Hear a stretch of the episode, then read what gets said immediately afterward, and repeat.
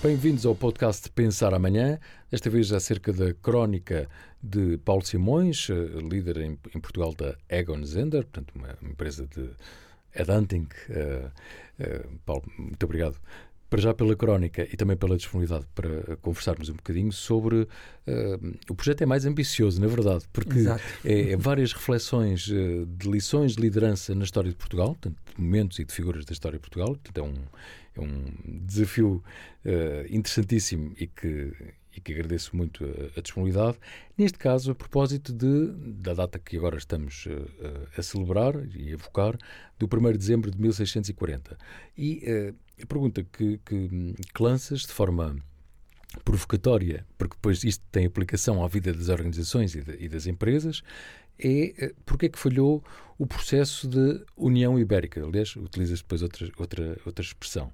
E, e, portanto, divides em duas partes. Portanto, uma parte que tem a ver com a liderança e com a parte de, de, de empresas e organizações, nomeadamente a parte das aquisições e, e, e de fusões, uh, e fazes analogia com essa aquisição e fusão uh, que teve início em 1580 e depois uh, houve a independência ou a restauração da, da independência em 1640.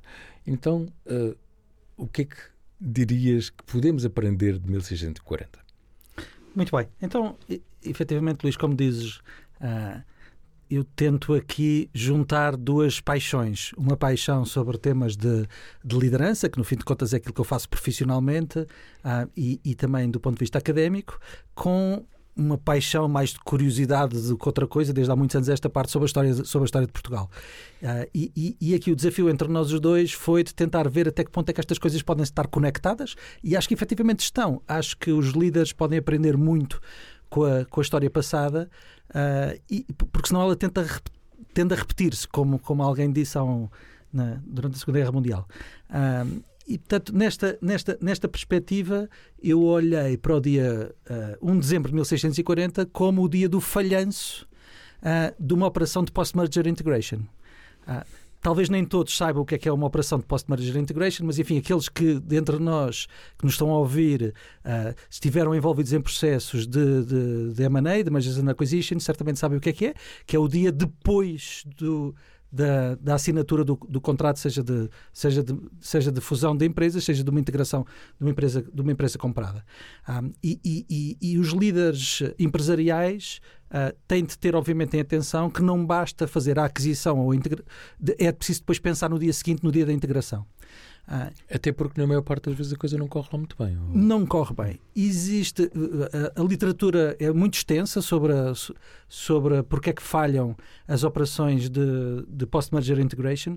Ah, de acordo com a Harvard Business Review, entre 70% a 90% das aquisições falham, isto é, não conseguem encontrar o nível de sinergias que tinha sido pensado à partida. Não quer dizer que as empresas não acabem por ser integradas. Uhum. Uh, o, o, que acontece é que o nível de sinergias que é uh, pensado ao início acaba por não acontecer. E, portanto, a questão que se coloca a seguir é porque é que isso acontece. Ah, e existem vários, existem, mais uma vez, literatura e estudos, quer académicos, quer, quer, quer empresariais, sobre porque é que isso acontece. Um, e, e, várias, uh, várias organizações debruçam sobre isso, como é o caso também da, como é o caso também da, da Egon Zender. Então, nessa, nessa perspectiva, é interessante notar que papel é que têm os líderes uhum. para que esse post-merger integration tenha sucesso.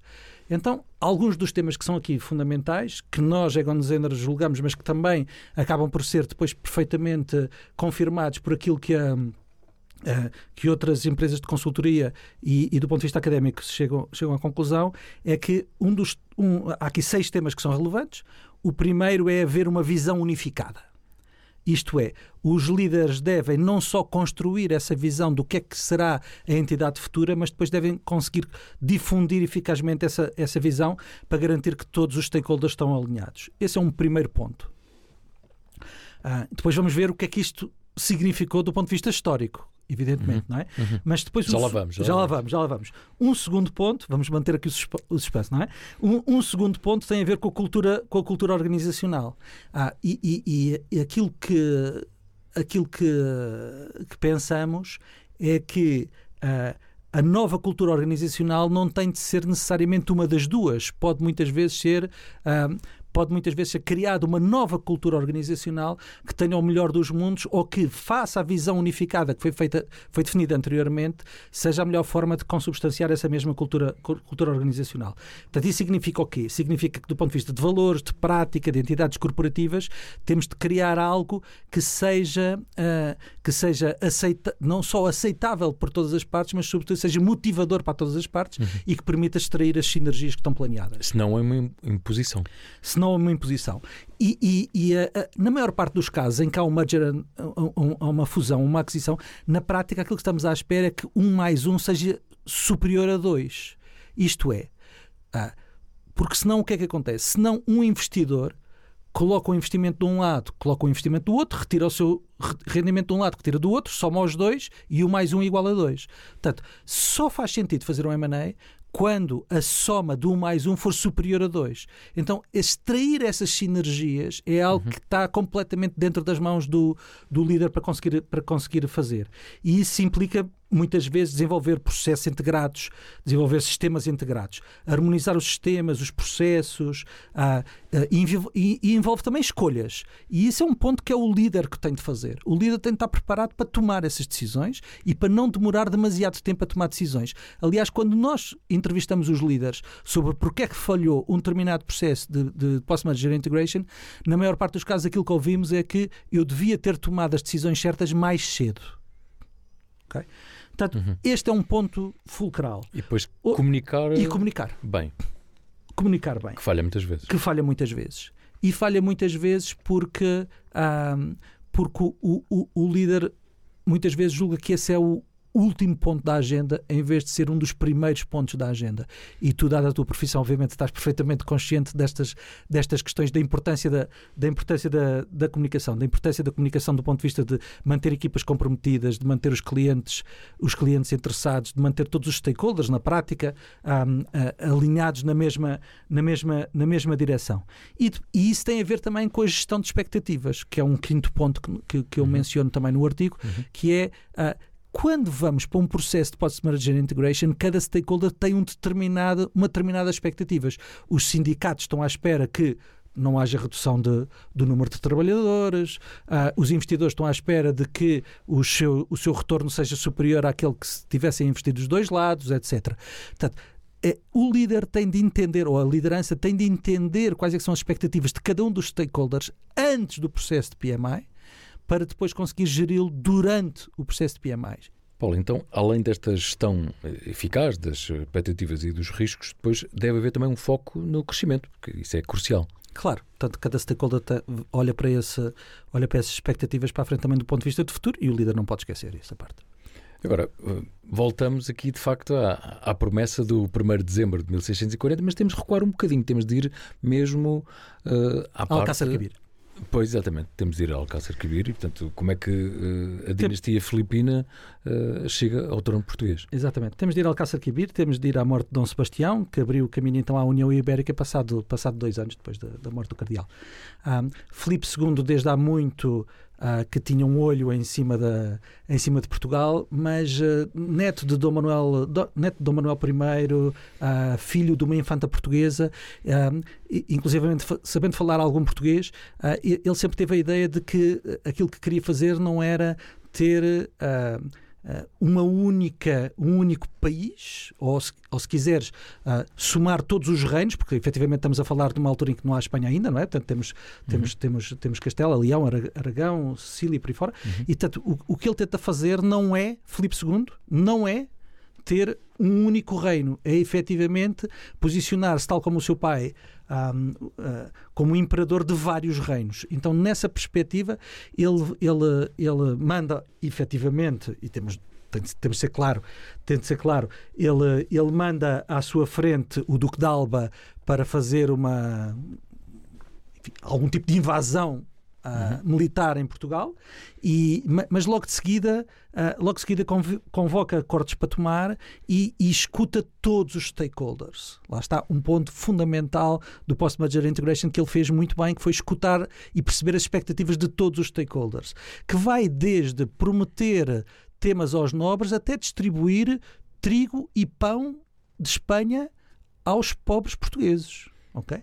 E, portanto, ele, de, para ele era claro que esta União Ibérica não significava perda de identidade. E, efetivamente, nas Cortes de Tomar, ele até tem o cuidado de, um, uh, de, de, de, tentar falar português e tentar, e tentar, uh, tentar comprometer-se com a autonomia de Portugal face, face ao reino de, face ao reino de, de, de Castela. Que é aqui uma ah, palavra-chave. O problema é que depois quem lhe segue pode não ter esse entendimento. Exatamente. E é isso precisamente que acontece. Portanto, em 1598, depois Filipe III sucede a Filipe II, o filho, e, e, e não tem, não tem uh, o rasgo. Uh, não tem uh, a ligação com Portugal que o pai tinha e portanto perde perde, perde essa, de um ponto de vista, se quiseres, cultural, perde essa ligação, uh, mas também de um ponto de vista estritamente administrativo e de processos, que é, é o Filipe III coloca o poder real na mão, nas mãos de favoritos. E esses favoritos aquilo que vão fazer é tentar uma centralização da administração das várias unidades territoriais de que, uh, de que, de, de, de, que faziam parte do reino. Portanto, lá se foi a autonomia. Lá se vai a autonomia. Passamos da autonomia para a centralização.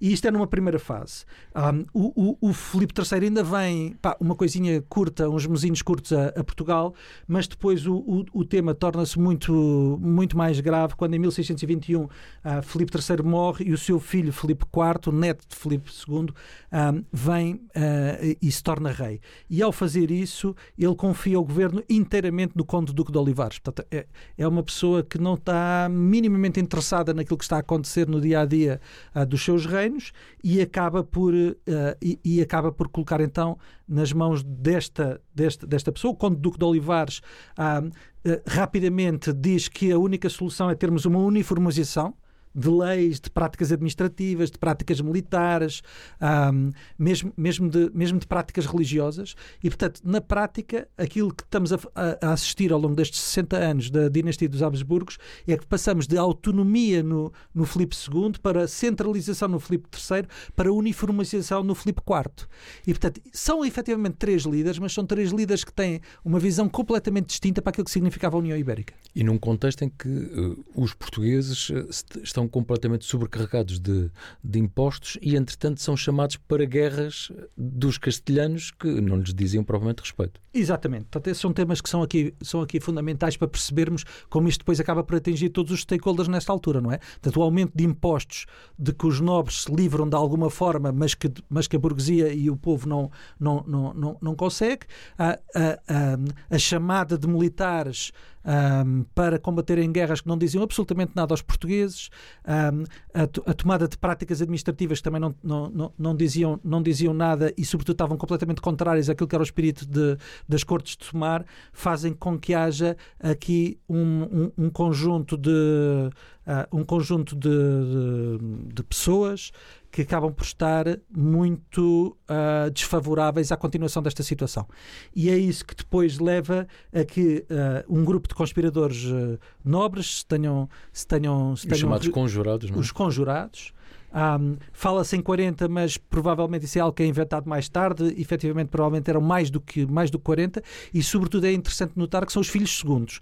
Os filhos primeiros dos grandes nobres portugueses estão em Madrid, porque, entretanto, o Conde Duque de Olivares aquilo que faz é chama a Madrid todos os primeiros filhos de modo a os ter muito controlados uhum. na corte madrilena. Um, e, e, e, isso leva a quê? Leva àquilo que nós sabemos, a que no dia 1 de dezembro de 1640 este, estes conjurados acabem por acabem por uh,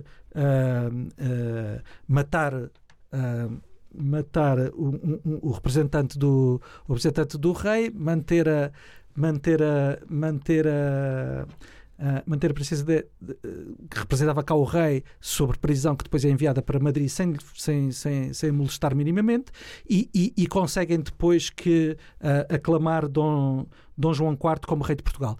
Isso, isso agora leva-nos a um ponto interessante que é. Uh, e, e, e porquê é que teve sucesso essa parte, não é? Que é, que é o último parágrafo da minha, o último uhum. parágrafo da minha, da, da, da minha crónica, que é, por um lado, uh, por um lado temos de pensar que uh, uh, o Conduque de Olivares tem de enviar o exército, o exército de, de, de Castela Leão para algum sítio e enviou para a Catalunha onde uns meses antes a estava a haver uma rebelião, em vez de o mandar para Portugal. Portanto, como eu digo muitas vezes, cada vez que estou com catalães, eu sempre lhes agradeço, porque se não, fossem, se não fosse por eles, havia uma probabilidade de nós não sermos hoje um país independente. Portanto, isso, é, isso é, obviamente é uma curiosidade da história, mas sobretudo eu agora queria eh, andar para trás e se calhar recapitular isto tudo, não é? Claro. E, e, no fim de contas dizer isto. Uh, porquê é que...